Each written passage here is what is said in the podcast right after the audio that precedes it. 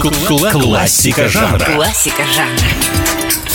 Привет вам, друзья мои! Классика союзного жанра начинает свои музыкальные путешествия в новом году. Снова у микрофона Николай Крупатин, и сегодня у нас песня с невероятной историей и даже потрясающей географией.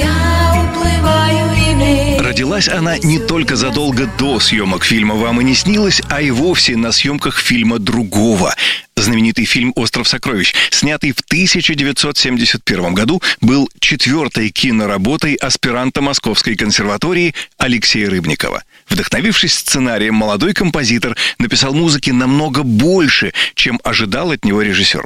Одним из таких излишков и стала мелодия, пригодившаяся через год. Как раз тогда к нему в руки попал роман «Последняя поэма» индийского поэта Рабиндраната Тагора, повествующий о влюбленных Ламита и Обона, любовь которых была невозможна на земле. Но, выйдя замуж и женившись на других, они решили сохранить свою небесную любовь.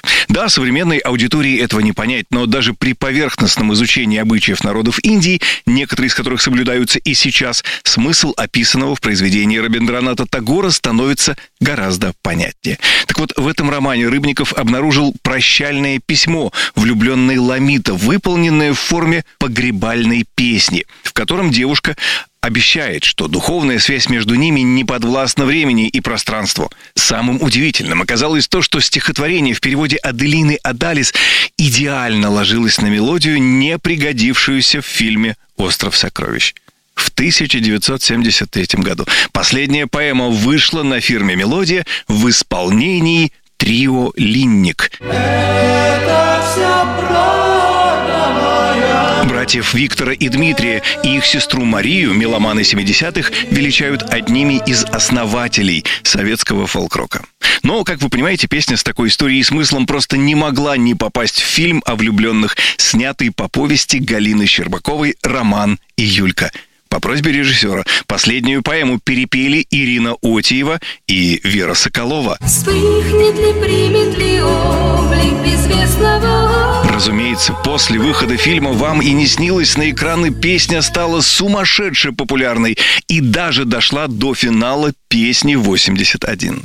Но буквально перед самой съемкой телеверсии программы по результатам голосования телезрителей Ирина Отиева и Вера Соколова были сняты с эфира, а песня прозвучала в исполнении «Виа Ялла».